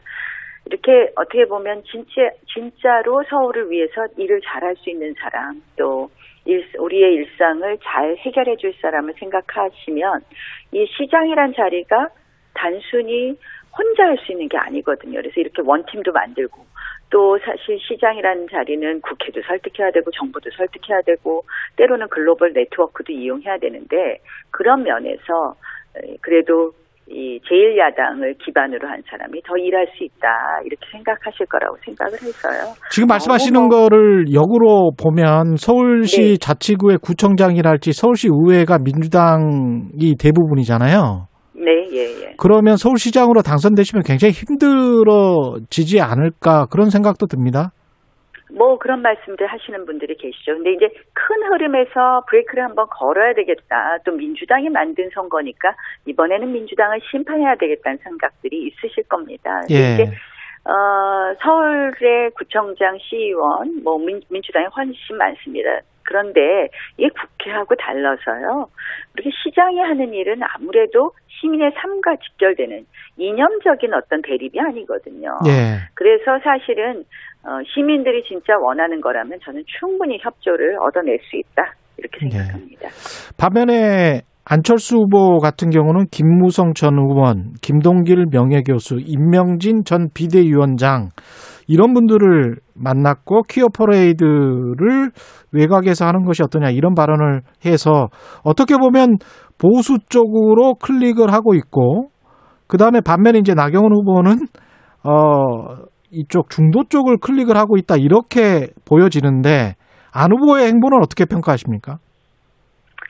어, 안 후보께서는 이제 그동안 사실 본인은 보수가 아니다라고 몇 번 말씀하셨던 것 같은데 예. 어떻게 보면은 이제 야권 단일 후보가 어, 가 되시는데 보수를 끌어안아야 된다 생각하신 것 같습니다. 음. 근데 뭐 안 후보의 뭐, 이- 뭐 행보에 대해서 제가 말씀드리는 것보다 이 제 제가 이제 최근에 이렇게 여러분들을 주- 두루 만나고 있잖아요. 예. 김준건 교수도 지난번에 만나고 이렇게 했는데요. 금태섭 후보하고도 대화를 해보고 했는데 저는 사실은 좀 요새 제 뭐 입장은 사실 좀 열린 입장입니다. 어떻게 보면은 우리가 시정을 위해서 좋은 시정을 위해서는 누구하고도 좀 대화를 해보고 공감폭을 넓혀보겠다는 입장이거든요. 그래서 예. 어, 저는 뭐 계속 조금 그런 식의 행보를 하겠다 그런 생각을 하고 있습니다. 이수정 교수는 캠프에서 어떤 역할을 담당하게 될까요? 이수정 교수는 그냥 고문인 겁니까? 어떻게 되는 거죠? 음, 전문가. 전문가? 아, 예, 예. 예, 예. 그래서 다른 부분이 아니라 이수정 음. 교수 하- 하면 우리가 뭐 아동 인권 보호, 성폭력 이런 부분에 있어서 아주 전문가 아니십니까? 예. 그래서 이런 쪽에 대책 수립하는 등 이제 안전한 서울 만드는 데에 아주 중요한 정책 제안을 해주실 것 같습니다. 음. 어, 실질적으로 이번 선거가 일어나게 된 원인을 따져봐도 실질 어, 다시는 이런 뭐 서울시로부터 서울시에서부터 이런 고위직에 의한 성비 사건 같은 것이 있어서는 안 될 것이고요. 최근에 또 굉장히 우리가 가슴 아팠던 정인양 사건 같은 걸 보면서도 그런 아동의 인권 보호에 대해서 우리가 확실한 시스템을 만들어야 될 것이고요. 또 뭐 최근에 디지털 성범죄가 굉장히 급증하고 있지 않습니까? 그래서 또 그런 여러 가지 음, 아동 폭력, 성폭력에 대해서 이 교수님께서 좋은 정책 제안을 해주실 것 같습니다. 어제 SNS에서 민주당은 역시 문재인 대통령 친위 정당 수준을 벗어나지 못한다 이렇게 말씀을 하셨는데 이게 네. 어떤 맥락에서 나온 건가요? 그 백신 접종 문제였는데요. 예. 사실은 이제 어, 우리가 드디어 이제 백신 접종을 어, 시작해서 정말 다행이라고 생각을 합니다. 근데 이제 안타깝게도 OECD 국가 중에서 제일 꼴찌고 뭐 전 세계 100번째가 넘는 어, 이 접종을 하게 된 나라라고 해서 정말 부끄럽습니다. 우리 국가 위상에 비추어 보면 백신 접종이 너무 늦어도 한참 늦었다는 생각이 드는데요. 근데 이제 이게 지금 최근에 이 아스트라제네카에 대해서 갑자기 65세 이상은 접종을 안 한다고 하면서 이제 안정성 문제라든지 여러 가지 막 논란이 나오지 않았습니까? 그러니까 갑자기 대통령이 먼저 만, 맞네 뭐 이런 어떻게 보면은 이벤트성으로 자꾸 국민들을 내 불안을 잠재우거나 이렇게 한다고 하는데 그거 대통령이 먼저 맞아라라고 한 거는 야권 아닌가요? 저는 사실은 근데 이제 또 청와대에서 먼저 맡겠다고 하셨죠. 근데 저는 이런 논쟁은 불필요하다. 그랬더니 음. 이제 뭐 제가 대신 맡겠다고 하면서 줄줄이 또 여당 의원들이 말씀을 하셨는데 예. 저는 그게 국민들한테 관심 있는 것이 아니다라고 생각을 하는 겁니다. 예. 그런 모습보다는 지금 정보를 전부 다 정부가 가지고 있어요. 음. 어느 백신에 그러니까 우리 저희는 인터넷에 올라져 있는 언론을 통해서 알게 된 정보만 가지고 있는데 백신 공급 언제 어떻게 하겠는지 구체적으로 좀 제대로 말씀하시고 또 아스트라제네카는 어떻고 파이자의 장단점은 뭐고 모더나의 장단점은 뭐고 이런 부분도 정확하게 말씀을 해 주시라. 그런 좀 이벤트로 국민들의 뭐 불안을 잠재우거나 이렇게 하지 말자 이런 뜻이고요. 거기에 또 민주당 의원들도 같이 그런 행태를 보이는 것은 매우 음. 바람직하지 않다 이런 말씀입니다. 네, 아까 말씀하신 말씀 중에서 세계 100번째로 맞는다. 네, 예, 예. 이거는 이제 중국이나 러시아 백신까지 다 포함해서 말씀하시는 거죠? 네 오늘 언론에 나온 기사를 보고 말씀을 드린 겁니다. 지금 아무래도 예. 이제 서방 진영에서는 중국이나 러시아까지는 그, 그 백신은 좀 믿을 수가 없기 때문에 그거는 좀 제외하고 이야기를 해야 되는 거 아닌가 싶기도 하고요. 어쨌든 OECD 국가 중에서 제일 예. 꼴찌는 맞죠. 예. 그렇죠? 예. 예, 예, 예. 그 부동산 그래서, 예. 이야기로 좀 가볼게요. 70, 10년간 이제 70만 가구 공급하겠다는 말씀을 하셨는데 안 그래도 어젠가 저희가 이 문제를 논의를 했는데 여기 이, 이 숫자에는 재건축 재개발을 다 하면 그렇게 된다는 이야기고 네, 실. 신규 공급은 아닌 거잖아요. 신규 공급은 한 이, 이 숫자의 한 30% 40% 이렇게 되는 거죠. 그러니까 이제 이거는 뭐 플러스 마이너스가 있는 건데 예. 플러스만을 이야기한 거고 음. 마이너스로 재개발 재건축으로 몇만 호가 사라진다든지 이런 부분은 저희가 계산하지 않는 겁니다. 근데 예. 이제 실질적으로 그렇지 않고는 저희가 이- 이만큼의 주택을 이야기할 수 없겠죠. 예. 왜냐하면 서울은 20년 넘는 주택 수가 전체 주택 비율의 45%고요. 30년 넘는 주택이 18.7%입니다. 예. 그러니까 55만 가구가 지금 20년이 넘고 있거든요. 음. 그래서 어, 실질적으로 이 재개발 재건축 수요가 있는 가구 수가 그 정도 된다는 말씀이고요. 예. 그렇다면 그런 부분에 대해서 이제 시장이 알아서 재개발 재건축을 할 수 있도록 뭐 층고 제한도 완화해드리고 용적률도 법이 허용한 최대한을 해드리고 하면은 그렇게 되면 자연스럽게 민간에서 한 40만 호는 10년 동안 공급이 될 것이다라는 것이 저희 70만 호 안에 들어 있는 것입니다. 예. 아까 그 자유주의 상식연합 말씀을 하셨는데 네, 예, 예. 이명박 정부 때 국정원 불법 사찰 같은 경우는 이제 자유주의 상, 상식에는 반하는 일이긴 하잖아요.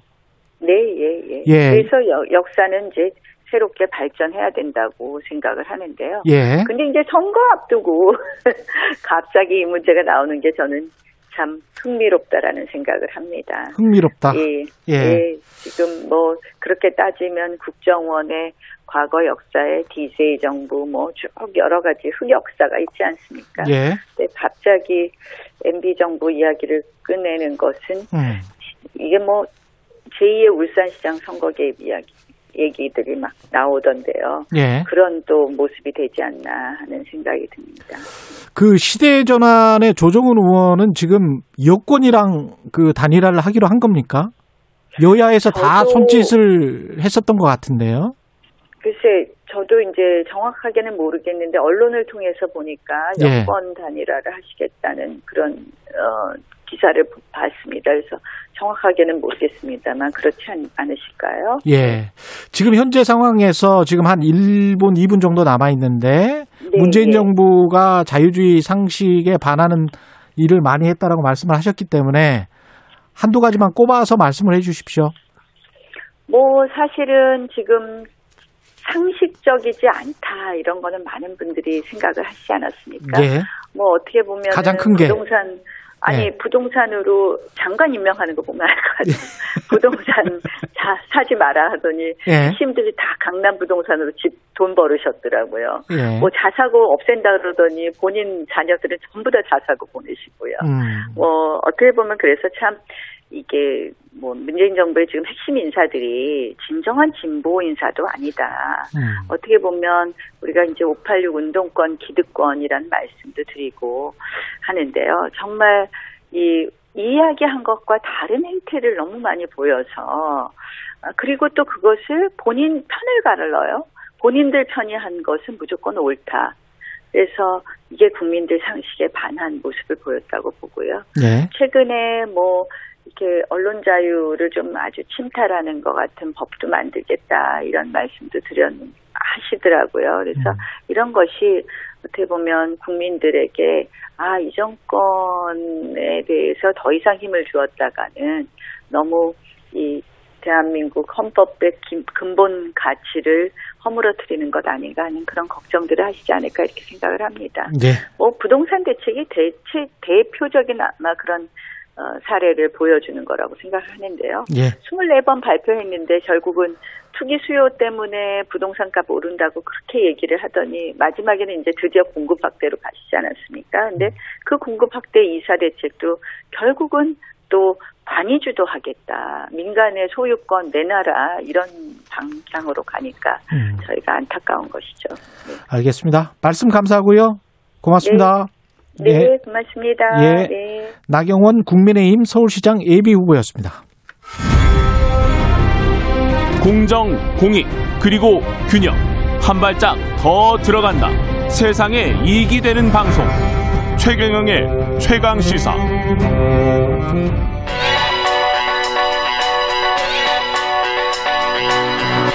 최강 시사 김수민의 눈.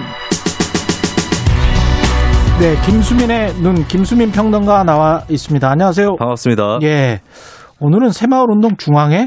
네. 예, 새마을 운동 중앙회. 예, 오래된 이걸 뭐라고 불러야 되죠? 시민단체라고 불러야 됩니까? 뭐라고 뭐 불러야 관변단체였는데 음. 조금 그 성격을 탈피하고 있었죠. 예. 그 새마을 운동이 좀 최근에 많이 변화하고 있다라고 있는 얘기가 있었는데 음. 오늘 새로운 회장을 선출을 합니다. 예. 여몽, 여몽철 전 대전시장이 단독으로 입 후보를 해서 당선이 확실시 되고 있는데 오늘 선출을 해요? 네, 변화를 읽어왔던 정성원 회장 연임이 실패하면서 낙하산 논란이 불거지고 있어서 음. 오늘 준비를 해왔습니다. 낙하산 논란. 낙하산 인사다? 네, 그 논란이 벌어지고 있습니다. 낙하산 인사는 정의가 어떻게 되나요? 일단은 뭐 정권에서 내정한 인사 이렇게 정리할 수 있는데 어. 새마을 중앙회 정관에 따르면 대의원 총회에서 뽑히도록 되어 있거든요. 예. 근데 정성원 회장이 대의원 추천 3분의 1을 받는데 실패를 했어요. 그리고 그 예. 이유가 이제 정권 내정 사실이 알려지면서 대의원들이 추천 서명을 꺼려 했었다라고 음. 하는 그런 얘기가 나오고 있습니다. 이게 그러면 절차적으로 지금 저 여몽철 전 대전시장은 단독 입후보를 했다는 이야기는 어, 대의원들의 추천을 받았다는 이야기인가요? 그렇죠. 3분의 1 이상 추천을 혼자 받아서 단독으로 입 후보를 한 것이죠. 음, 그러면 이게 절차적으로는 문제가 없습니까? 그 정관을 뭐 어겼다거나 이런 부분은 없는 것인데 예. 어, 새마을중앙회가 이제 정치 관여 금지라든지 이런 법칙을 정하고 있거든요. 예. 근데 정치인 출신 인사가 그것도 한 선거를 한 20일 정도 앞둔 시점에서 내정설이 흘러나왔거든요. 음. 그런 부분도 이제 굉장히 낙하산이라고 치더라도 이제 좀 급하게 이루어진 그런 문제들도 있는 것이죠. 정성원 회장은 그 전에 회장은 저는 사실은 새마을운동 중앙회 하면 정경환 씨밖에 떠오르지가 않아서. 네, 근데 예. 네, 정성원 회장은 그러면 저기 저 정치인이 아니었고 이분은 네, 그렇습니다. 예 임기를 다 했고 그 다음에는 이제 정치인 출신인 여몽철 전 대전시장은 문재인 정부랑 어떻게 연관이 돼 있죠? 현재 뭐 일단 민주당 소속이기는 하고 예. 근데 정성원 회장이 언론 보도를 통해서 증언한 내용들이 음. 어, 청와대라든지 또 행안부 이쪽 인사들로부터 내정 사실을 어, 전해 들었다. 그래서 어느 정도 구체적인 정황까지도 증언을 했던 그런 상태입니다. 아. 구체적으로 정부에서 왜 미는 건지 음. 그 이유는 잘 밝혀지진 않았죠. 모- 모르겠습니다. 이게 이제 코드 인사인 것 같기도 하고, 예. 낙하, 낙하산. 왜, 왜냐면 이게 약간씩 뉘앙스가 달라요. 네. 낙하산 인사, 코드 인사, 보은 인사, 뭐 이렇게 우리가 인사 관련해서 취재를 하고 보도를 할때 네네. 정의가 약간씩 다르기 때문에 제가 이게 뭐라고 지금 명확히 이야기해야 되는지는 잘 모르겠어서 약간 코드 인사 같아요. 제가 보기에는. 음, 근데 정권에서 왜냐면 절차가 절차가 절차를 지켰으면 네. 네네. 그거를 이제 낙하산이라는 것은 위에서 절차도 없이 그냥 툭 내려와 버린 거잖아요.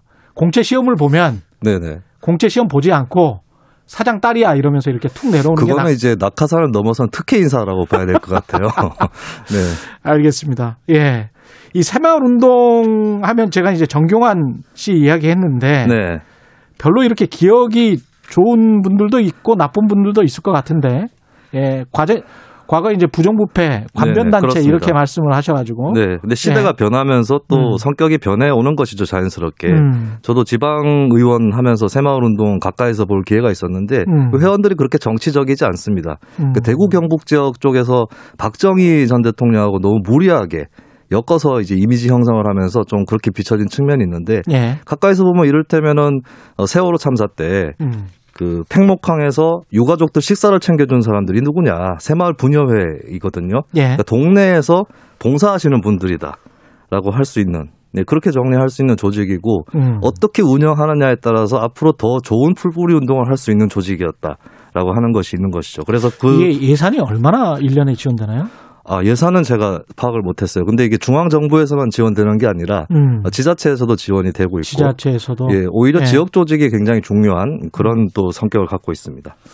이게 새마을 운동이 처음에는 우리가 박정희 전 대통령 생각할 수밖에 없고 네. 그동안에 어, 떻게 바뀌었습니까? 최근 3년간의 변화, 정성원 회장 부임 이후의 변화를 보면은 음. 기후 위기에 대응하는 새로운 생활 양식을 독려하는 그러니까 환경운동적 성격을 갖고 있는 단체의 성격이 강해졌습니다. 어. 생명살림 1, 2, 3 운동이라고 음. 해서 1. 일건 유기농 태양광 발전소를 건립한다. 예. 2식 나무와 캐나프라는 작물을 심어서 온실가스를 흡수한다. 음. 3감 화석연료, 플라스틱 및 비닐, 수입 육고기를 30%씩 줄인다. 음. 라고 하는 이런 어, 환경운동의 비전을 갖고 있었고 이 정성원 회장이 이거를 위에서 그냥 강제로 이렇게 바꾼다라고 전환을 시도한 것이 아니라 예. 계속해서 토론을 하고 비전을 같이 수립하는.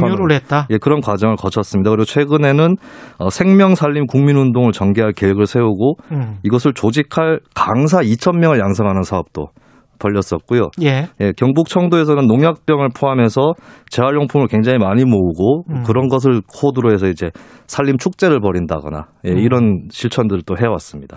예.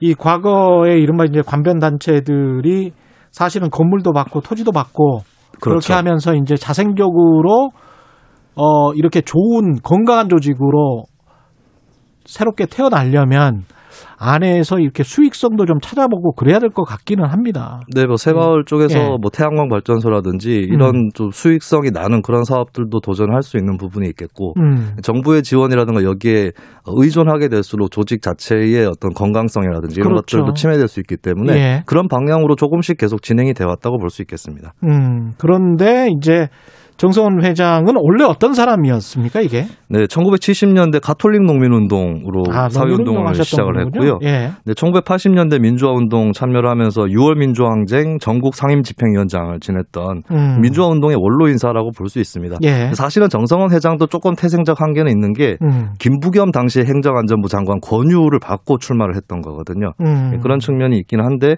그래도 그때 당시 출마를 할 때에 내부에서 출마를 준비하던 사람이 어, 만나보니까 당 신이 내부 개혁을 더 잘할 것 같다 이렇게 아. 양보했다는 그런 얘기도 있습니다. 음. 근데 이제 정성원 회장은 이야기는 지금 직접 안 하지만 네. 연임을 못 하게 된 거는 어떤 내정자가 있다는 것 때문에 그런 것 같다라는 건가요?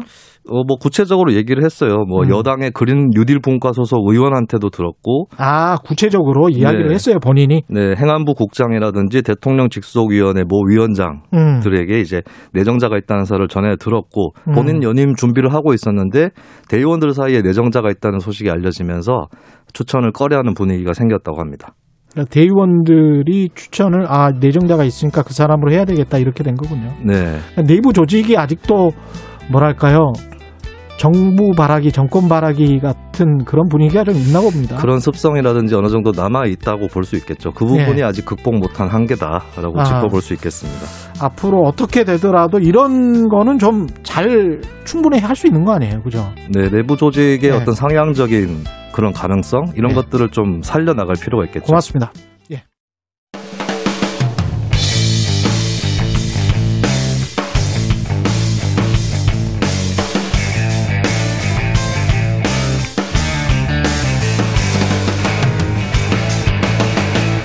최경영의 최강 시사.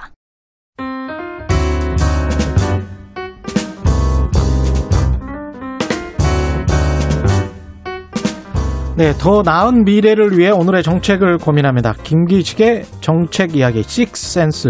예, 김기식 더 미래 연구소 소장 나와 계십니다. 안녕하십니까? 예, 안녕하세요. 예.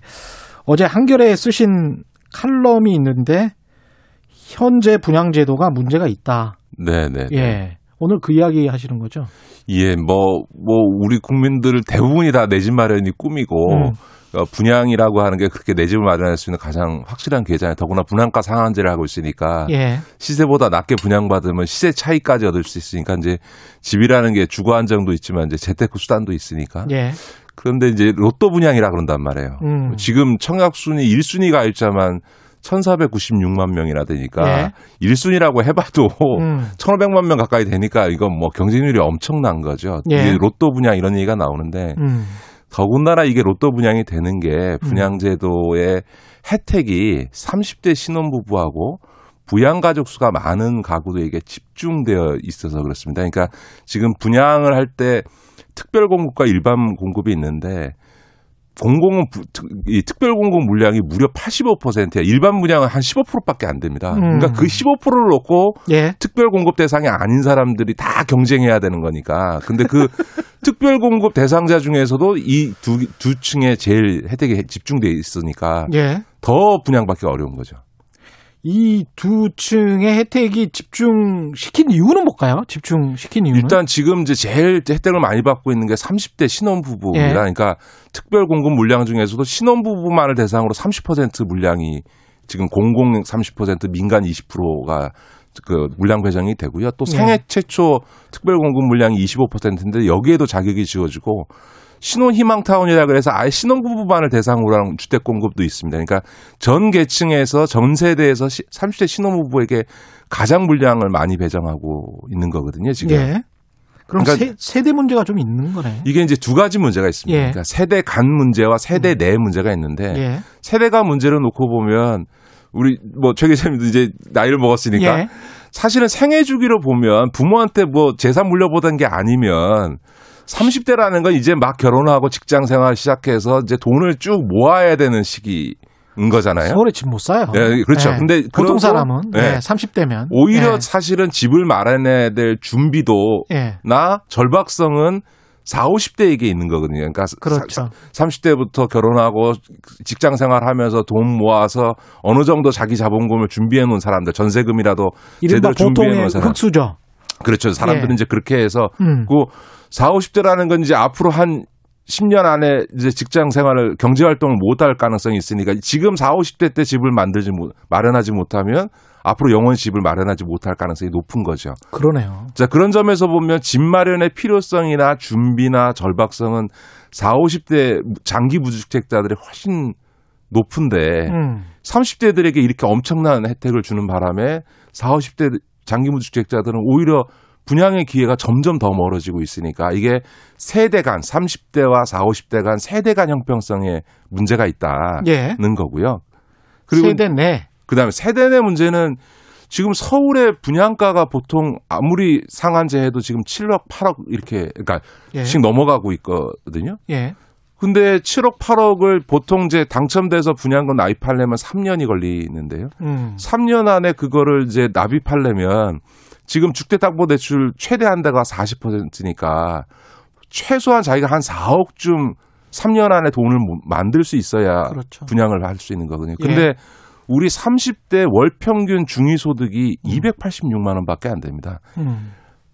그 얘기는 무슨 얘기냐 하면 예. 부모한테 재산을 증여받거나 음, 음. 아니면 뭐 대기업이나 금융권이나 이런 소위 연봉 5천만 원 이상의 고소득자인 경우를 빼놓고는 그렇죠. 예. 아, 분양권이라는 거는 중소기업 다니는 저 청년들 30대들한테는 그림의 떡인 거죠. 왜냐하면 그만한 7억의 아파트를 분양받을 수 있는 돈을 준비할 수가 없는 거거든요. 예. 근데 이제 더군다나 우리가 청년 세대 지원하겠다 그러면서 점점 점점 그 조건을 완화해 가지고요.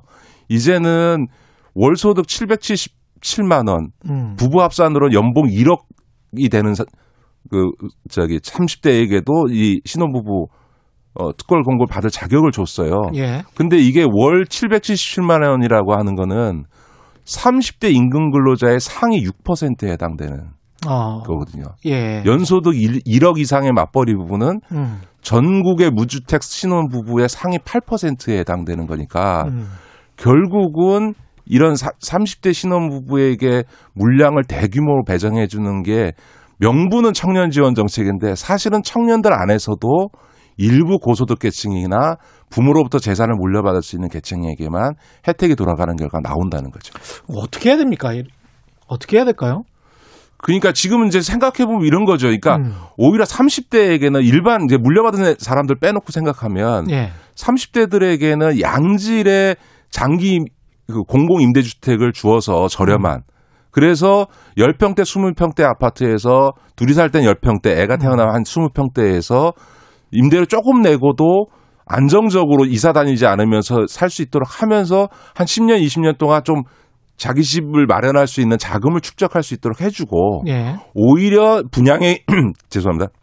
분양의 기회는 40대 50대들에게 우선적으로 제공을 해줘야 되는 게 40대, 맞는 50대 거죠. 무주택자들에게 그렇죠. 예. 그러니까 30대에게는 공공임대주택을 저렴하게 양지로 공급해주고 음. 4, 50대들에게 분양의 우선권을 주는 게 4, 50대 무주택자들에게 하는 게 정책적으로 맞다. 이게 제 생각인 거죠.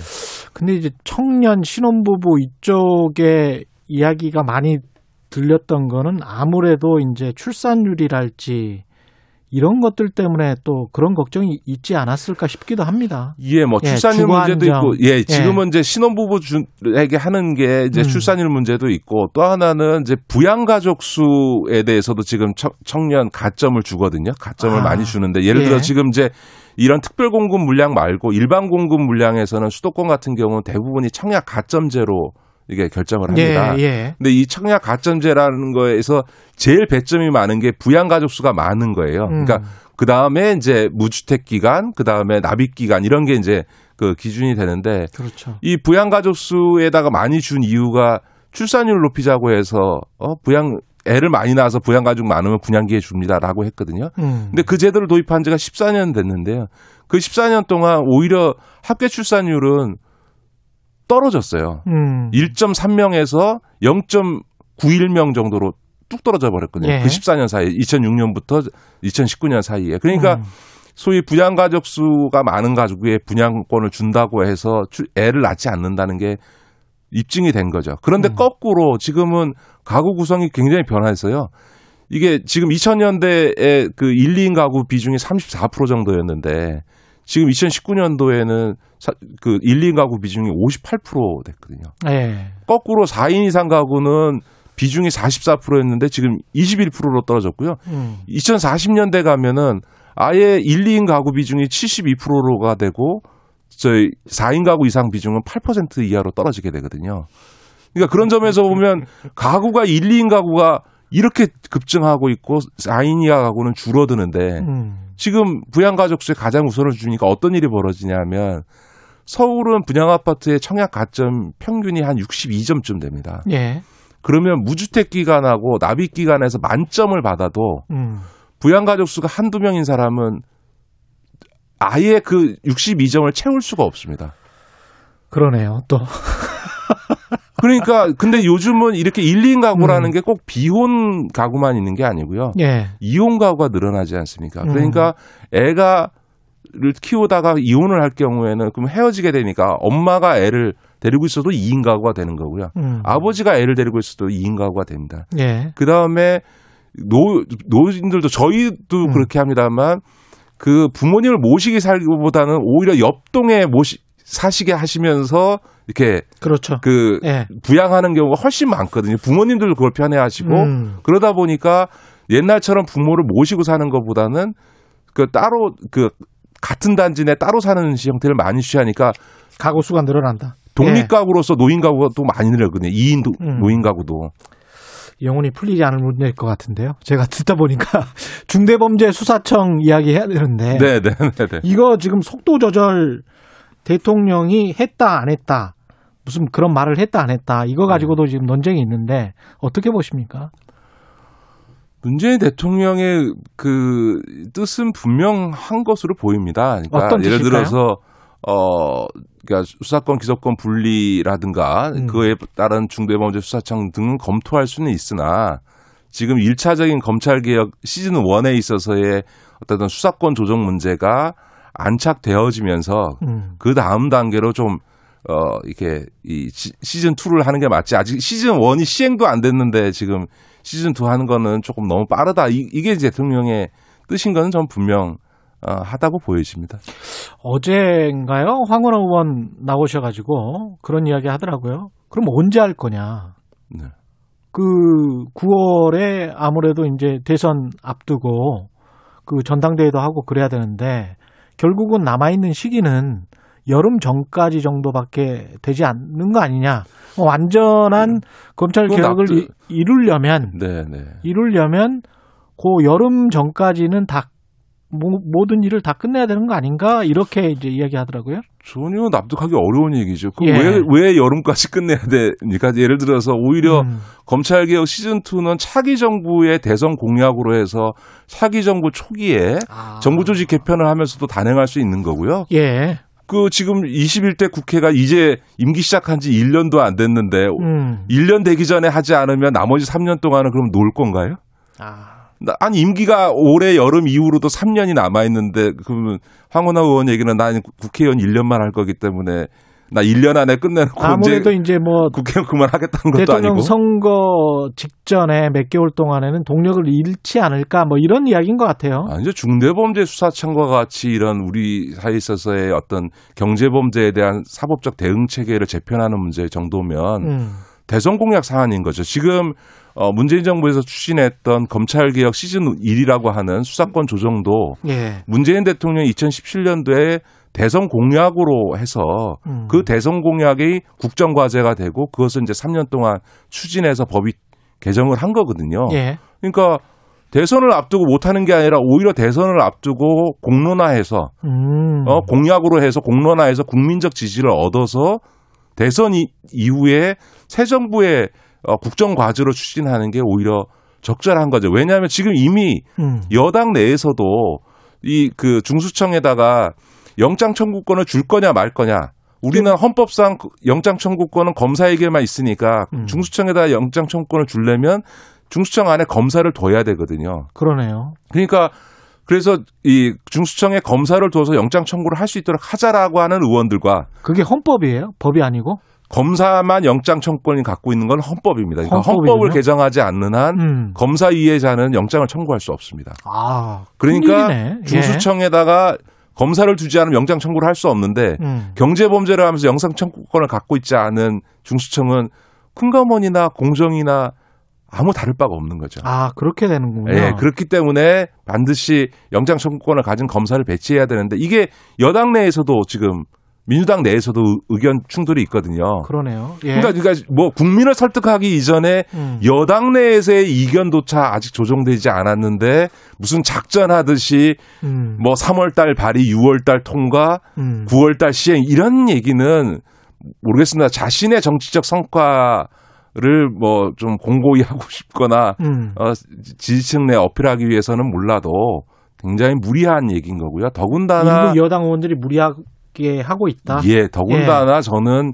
대통령의 의사가 이렇게 분명히 전달이 됐으면 음. 적어도 집권 여당이며의 의원이면 예. 그거에 좀 보조를 맞춰서 음. 속도 조절하지 말라는 게 아니고 얼마든지 중수청은 대선 공약으로 해서 차기 정부 내년 출범할 때 정부 조직 개편하면서 바로 할 수도 있는 거니까 그런데도 불구하고 그거를 마치 시안이 있는 것처럼 이야기하면서 어 자기 정치를 하는 거는 집권 여당의 의원으로서는 적절하지 않다고 봅니다. 지금 정부 조직 개편을 계속 말씀하셔서 마- 그게 맞는 것 같네요. 중수청을 또 법무부 산하에 둘 거냐, 어떻게 할 거냐, 이것도 독립해서 둘 거냐, 이것도 논란이 될 그렇죠. 거니까. 지금 중수청에 그러니까 지금 미국 FBI를 되게 모델로 해서 황운하 의원도 FBI 얘기를 음. 합니다. 미국 FBI는 법무부 산하에 있습니다. 예. 그런데 또 법무부 산하에 중수청이 가는 건 또 반대하세요. 그래서 좀 저는 어떤 모델을 갖고 하시는지 잘 모르겠는데 음. 어쨌든 간에 그게 법무부 산하에 있을 거냐 행안부 산하에 있을 거냐라도 있고요. 또 하나는 중대범죄수사청을 만든다면 기- 이게 행안부 산하에는 국가수사본부하고 하면 왜 이 두 개를 따로 둬야 되냐? 미국 FBI 모델은 뭐냐면 지금 얘기되고 있는 중수청과 지금 거- 경찰이 만든 국가수사본부가 합쳐져 있는 모델이거든요. 예. 그러면 아예 정부조직 개편 차원에서는 이걸 두 개를 따로 만드는 게 아니라 아예 국가수사본부하고 중대범죄수사청을 합쳐서 합쳐서. 정말 제대로 된 미국 FBI 같은 모델을 만들 수도 있는 거거든요. 이런 것들을 종합적으로 영장 청구권을 검토해서 줄지 안 줄지도 포함해서 종합적으로 그러네. 검토하려면 음. 자 보세요 영장 청구권을 줄 거냐 말 거냐 어느 예. 부처에 둘 거냐 중수청과 국가수사본부를 따로 둘 거냐 두 개를 합칠 거냐 이런 것들이 종합적으로 검토되어져서 차기 정부 하에서 공약으로 나오고 그 과정에서 공론화되고 토론되어지면서 검증되어져 뒤에 차, 차기 정부에서 실시해도 음. 전혀 문제가 없고 오히려 그게 이 사안이 갖고 있는 중대성으로 놓고 보면 충분한 공론화가 필요한 거죠. 이 중대범죄 수사청 얘기가 나온 지가 이제 겨우 두 달 됐는데 예. 그거를 석 달 만에 입법 발의하고 여섯 달 만에 통과시키지 않으면은 안 되는 거다. 이건 말이 안 되는 거죠. 알겠습니다. 오늘 말씀 감사하고요. 지금까지 김기식 더 미래연구소 소장이었습니다. 고맙습니다. 네. 예. 고맙습니다. KBS 1라디오 최경의 최강시사 듣고 계신 지금 시각 8시 46분입니다. 여러분은 지금 KBS 1라디오 최경영의 최강 시사와 함께하고 계십니다.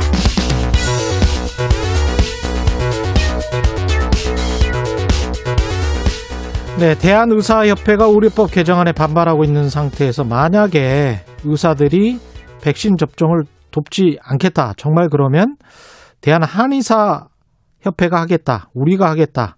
이렇게 대한한의사 협회가 의견을 냈는데요. 최혁용 대한한의사 아, 협회 회장님입니다. 예, 전화 연결돼 있습니다. 안녕하세요. 네, 안녕하십니까. 예.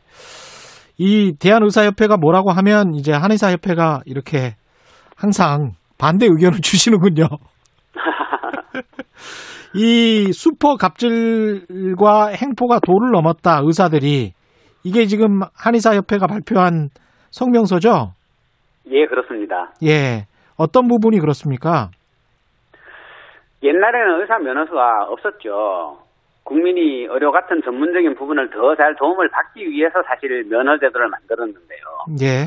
이러고 나니까 오히려 그 자기들 전문성을 무기 삼아서 국민을 협박을 하는 겁니다. 음. 이게 전문가인 대리인이 주인이 아니라 자기 이익을 찾는 거죠. 예. 이런 걸 왜 뭐 주인 대리인 문제라고도 하고 소위 이해상충이죠. 예. 그 중에 전문가가 자기 이익만 추구하는 거를 또 대리인 딜레마라고도 하죠.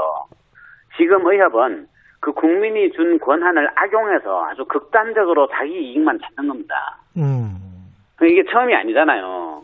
그 2014년에는 왜 수술실 간호사제도 PA 양성화 못하게 한다고 파업했죠. 예. 작년에는 의사수 늘리는 거 반대한다. 지역의사 공공의대 반대한다고 또 파업했죠. 예. 이제는 백신 맞추는 것조차도 자기들 의무가 아니라고 지금 이렇게 갑질하고 나서고 있는 겁니다. 음. 이게 이유가 너무 명백한 거예요.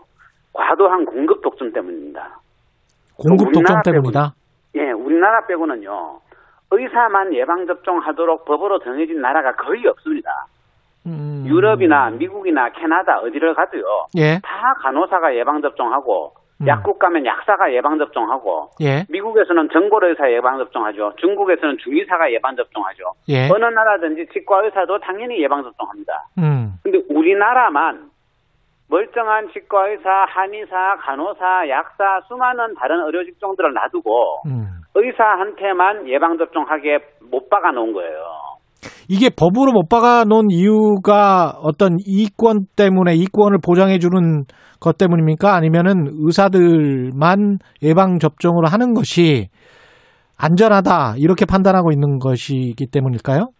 그냥 우리나라의 경로 의존성이라고 보면 될 것 같습니다. 우리나라의 경로 의존성이다. 왜냐하면 우리나라가 의사들의 대부분의 행위를 의료보험이라 또 건강보험이라는 형태로 다 국가가 일괄적으로 구매를 하지 않습니까? 예. 그러다 보니까 이걸 싼 값에 한꺼번에 사면서 의사들이 먹고 살기 좋게 하려고 비급여 부분, 다른 의료 행위들을 최대한 의사들이 많이 하게 해놓은 측면이 있어요. 예. 그러니까 어떻게 보면은 그 구조 자체가 국민이 선택을 한 거죠. 뭐 정확하게 말하면은 정부의 선택이라고 해야 되겠지만 그런데 그렇게 하다 보니까 의사들이 자기들에게만 집중된 그 독점권 그거를 이제 거꾸로 이용해 가지고 국민을 협박을 하기 시작한 겁니다.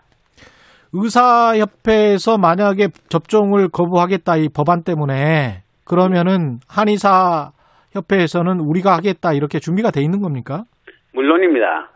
한의사들이 우선 감염병 예방법에 예. 감염병 예방 진단, 검안, 소독 관리, 이상 많은 보고까지도 다 하게 돼 있습니다. 지금도. 예. 그 다음에 주사 행위 있지 않습니까? 예. 한의사들이 전국의 모든 한의원에서 지금도 약침을 써요. 예. 그 약침이 한약 주사제입니다. 음. 그러니까 주사제를 써서 주사 행위를 하는 것은 한의사들에게는 아주 일상이고요. 예. 그리고 감염병을 진단하는 건 아예 법에 보장된 한의사의 책임이잖아요.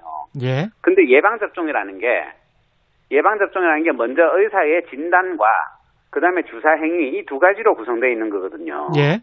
그래서 사실은 예방접종 자체는 못하게 해놨지만 음. 예방접종을 구성하고 있는 그 감염병의 진단 행위와 주사 행위는 이미 한의사들이 다 하고 있는 행위인 겁니다. 예.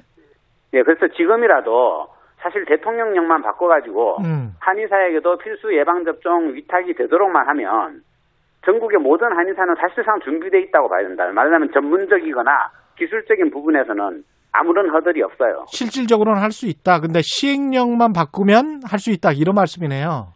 네, 그렇습니다. 아, 근데 거- 그것에 관련해서는 또 의사들이 굉장히 반발하지 않을까요? 독점권을 지키려고 그러는 거죠. 그 독점권이 있어야지 국민들 협박도 하고 자기 이익을 추구할 수도 있으니까. 예. 또 다른 이유가 있겠습니까? 아까 뭐 우리나라만 그런다고 했는데 한의사나 치과의사, 뭐 간호사, 뭐 다른 의료인들 아까 약사까지 말씀하셨는데 이게 예. 백신 접종을 하는 경우가 있습니까? 해외에서? 안 하는 나라가 드뭅니다. 안 하는 나라가 드물어요? 예, 유럽의 대부분의 나라들, 음. 미국, 캐나다, 소위 우리가 알고 있는 선진국들 중에서 예. 의사만 예방 접종으로 의사만 예방 접종하는 나라 거의 없습니다. 아. 대부분의 나라들이 다 간호사, 약사들이 예방 접종을 해요. 치과 의사도 하고요. 음. 한의사 있는 나라들에서는 한의사들이 다 예방 접종합니다. 예. 그렇군요. 이번 의료법 개정안과 관련해서는 그러니까 무슨 그 범죄를 저지르면 금고 이상의 형을 확정받으면 의사면을 취, 취소할 수 있다에 그 의사 안에 한의사도 들어가 있는 거죠. 한의사, 치과 의사, 간호사 다 들어가 있습니다. 어, 그러면 한의협에서는 반대는 안 하십니까? 죄송한 말씀이지만 저희들도 음. 혹시 억울하게 어, 당할 회원들이 있을지 모른다는 불안감 때문에 예. 이 법에 대한 검토 의견을 낼 때는 저희들도 사실은 반대 의견을 냈습니다. 예. 그런데 제 말씀은 이런 겁니다. 반대할 때 하더라도요. 비례는 맞아야 되는 겁니다. 음. 100% 참새를 잡을 수는 없지 않습니까? 예. 그러니까 그, 법, 그 법을 반대, 저희들도 물론 반대하는 면이 있지만 예. 외국의 사례도 검토하고 음. 다른 전문 직종가의 형평성도 생각하고 국민의 이익도 생각을 하고 그 안에서 혹시 모를 우리 회원들의 피해를 감안을 해야 되는 것인데 음. 그게 아니라 그냥 무작정 정말 어, 참새 하나 잡겠다고 대포를 뻥뻥 쏘면서 백신 거부에 총파업까지 들고 나오는 게 저게 잘못된 행태라는 겁니다. 그 의사들은 잘못하고 있는 것이다 이런 말씀인데 예. 그 접종과 관련해서 한 가지만 더 여쭤보면 쇼크가 올 수도 있잖아요. 백신을 할 때. 네. 예. 이런 것도 잘 대비가 돼 있습니까? 한의사들이? 자, 치과 선생님들이 예. 마취를 하고 발치를 해도 예. 쇼크가 올 수 있습니다. 음. 한의사가 봉독 주사를 해도 쇼크가 올 수 있습니다. 예. 의료 행위에는 부작용이 수반되는 것입니다. 음. 따라서 의료 행위가 보장된 의료인에게는 부작용을 관리할 책임과 권한도 같이 주어져 있는 겁니다. 예. 애초에 쇼크 같은 거를 의사만 관리할 수 있다면은요. 한의사는 봉동요법 하면 안 되고 치과의사는 발치하면 안 되는 거죠. 아. 그렇군요. 당연히 그런 것들을 대응할 수 있습니다. 또 거꾸로 생각해 보십시오. 훈련이 또 다 돼 있다. 네, 미국이나 유럽에서는 예방 접종하면 쇼크가 안 옵니까? 그 근데 왔- 왜 미국 왔죠. 유럽에서는 약사 간호사가 예방 접종을 해요? 아. 그런 것들이 같이 대응이 되는 직종이 의료인인 겁니다. 예. 그거를 자기들만 할 수 있다고 주장하면 유럽 선진국의 환자들은 쇼크 안 온다는 소리고 음. 대한민국의 지금 한의사, 치과 의사들이 하는 의료 행위는 하면 안 된다는 소리밖에 안 돼요. 그렇군요. 이 의사와 한의사 사이의 갈등은 어떻게 봐야 되는 건가요? 국민들 입장에서 봤을 때는 그 약간의 어떤 이권 다툼일 수도 있겠다 이런 생각도 들기는 합니다만은 그렇지는 멀리서 않습니까? 보면 예, 멀리서 보면 양한방 갈등 같고 예, 또 다른 한편으로는 어, 밥그릇 싸움처럼도 보일 것 같습니다. 예, 그런데 건강보험 재정에서 한의 한의사가 차지하는 비중이 3% 조금 넘습니다. 예, 비급여를 다 합쳐도 10% 정도밖에 안 됩니다. 음, 그러니까 애초에 무슨 갈등을 일으키고 밥그릇 싸움을 할 만큼의 그 경쟁 구도가 성립하지 않아요.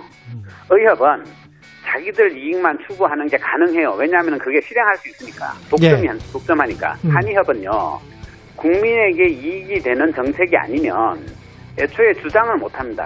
왜냐하면 아예 알겠습니다. 실행할 수 있는 힘이 없으니까요. 시간이 다 됐습니다. 예, 지금까지 예예 최혁용 대한한의사협회 회장이었습니다. 고맙습니다. 네 감사합니다.